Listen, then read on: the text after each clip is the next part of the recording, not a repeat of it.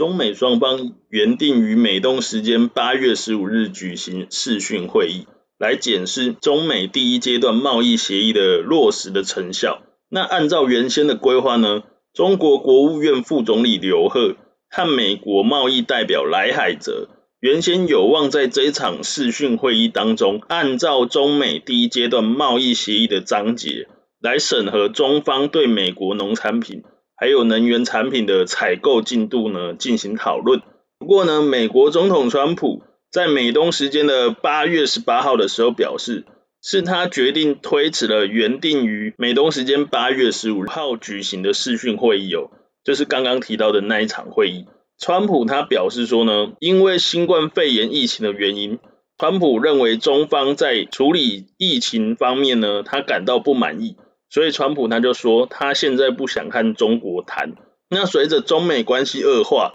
这两大经济体之间的贸易反而成为双方少有的合作领域哦。但是在兑现增加购买美国农产品以及能源产品的承诺上，中国还是落后原有的进度哦，就是跟原先预期的进度有落差。但是中美贸易代表呢，终于在美东时间八月二十四号进行了通话，并且在通话当中强调了对第一阶段贸易协议的坚守，双方都表示说已经看到了进展。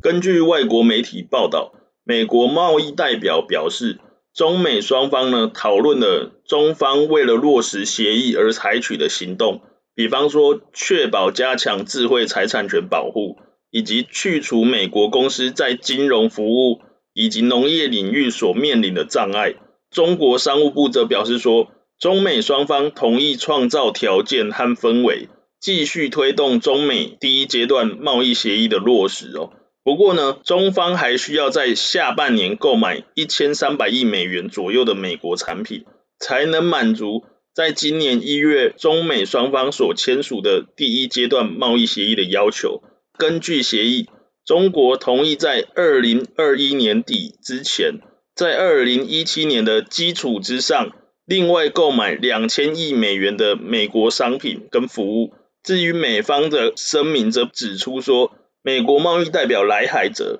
跟美国的财政部长穆努钦在美东时间八月二十四号的晚上，跟中国国务院副总理刘鹤通了电话。不过呢，美国贸易代表办公室在后来更正了声明，因为他们拼错了刘鹤的名字。那这个错误呢，在中国的社群媒体上面引发了高度关注哦。美方的声明当中呢，还指出说。中美双方还讨论了中国方面大幅增加采购美国产品，以及执行第一阶段贸易协议未来所需要采取的行动。根据中国方面的说法呢，中美双方还讨论了加强中美宏观经济政策的协调。就有市场分析指出说，中美的声明至少告诉了大家，美国政府依然重视这一项贸易协议。在美国总统大选之前。中国购买美国农产品，还有购买能源产品，依然是一项有吸引力的提议哦。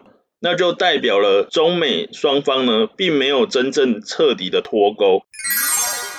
让我们来看看中国在落实协议方面的各项进展。首先，在金融开放方面呢，中国政府修改了规定，来允许进口多种的美国农产品跟食品。同时呢，还取消了关于保险、期货以及证券产业的外资持股上限。中国政府还降低了其他金融市场的障碍，并且允许美国运通、万事达卡公司跟惠誉评级等企业进入中国市场。在智慧财产权保护方面呢，中国最高法院发布了一系列确保和改进智慧财产权侵权执法的工作指南跟实施的计划。那中国国家智慧财产局呢，也发布了二零二零年跟二零二一年强化智慧财产权保护的工作计划。最后呢，在能源进口方面，美国九月对中国的石油出口有机会创下新纪录哦。那出口总量呢，有机会达到三千七百万桶，会创下了单月的历史新高纪录。那针对这一则资讯呢，我特别想要聊聊，就是美国贸易代表署在电话会议结束之后呢，发表的声明通告内容。但是在这个通告里面呢，却把刘鹤的英文译名 L I U H E 写成了 L I U H U，把刘鹤写成了刘虎。这一项的这个行文上的错误呢，就引发了中国网友的热议。我想要讲的是，这件事情跟之前美国的卫生部长在台湾口误，就说成了 President Xi 嘛。那我认为美国人他也是人呐、啊，他不是超人，他们也会犯错嘛。虽然说他们是综合国力世界第一，所以容错率就很高啊。就像是他们可能是很单纯的口误而已，外界呢就会延伸出哇，他这个是不是有什么政治的意涵？但是他可能就确实，他就是不小心口误，或是不小心在这个声明的内容当中打错字了。所以有时候就也不一定要这么的敏感，就是把任何的事情都当成有政治上的意涵，或者是政治上的表态。目前呢，新冠肺炎依然在全球肆虐嘛。那在全球医疗防护装备的进口比例当中，中国在个人防护装备进口当中所占的比例，从一月份的将近六成上升到了将近八成多。虽然呢，美国、欧盟、日本都很担心关系到生命的医疗装备过于依赖中国的这件事情，很积极的争取想要实现国内生产，还有采购来源地的多样化，但是目前看起来门槛依旧还是很高。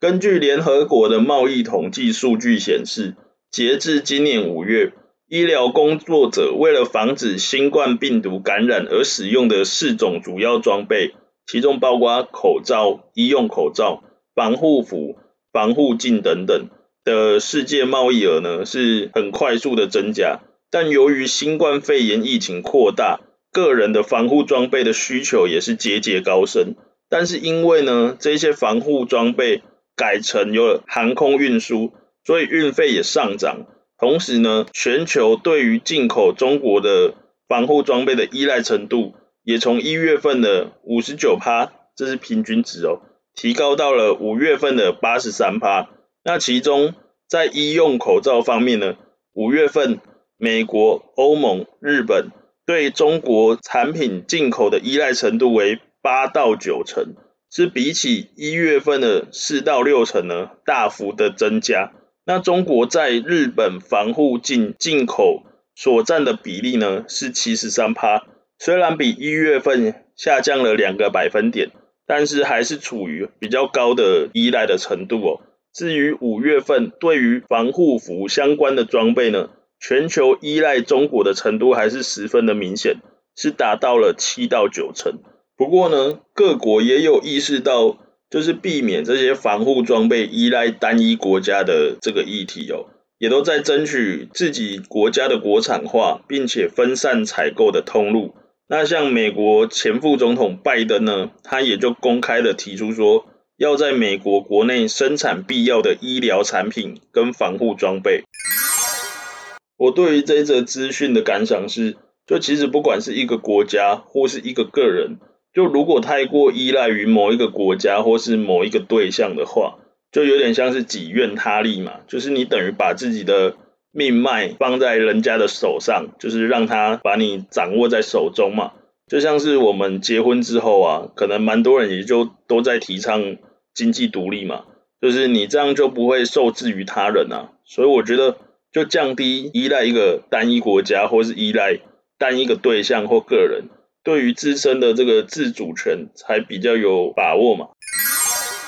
好，我们今天的正事就聊到这边。接下来我想和你闲聊一下，不知道你今天有没有发现，这一次的 podcast 里面呢，我用了很多罐头音效，就是我很想要把每一个段落，就是更明确的把它隔开来，希望有达到我想要的效果。那另外呢，就是八月二十五号刚好是七夕情人节嘛。就我是在看新闻的时候才意识到这件事情，不晓得你的七夕是怎么度过的呢？是跟对象一起行动吗？一起去吃个饭，还是聊聊天、散散步，还是像我一样一如往常的做着应该做的事情？比方说在家录 Podcast。那我在看中国网站的时候呢，刚好看到一则很应景的新闻，分享给你听。就是今年以来呢，广东车巴岭国家级自然保护区的科学研究人员呢，透过了保护区全境野生动物即时动态监测系统，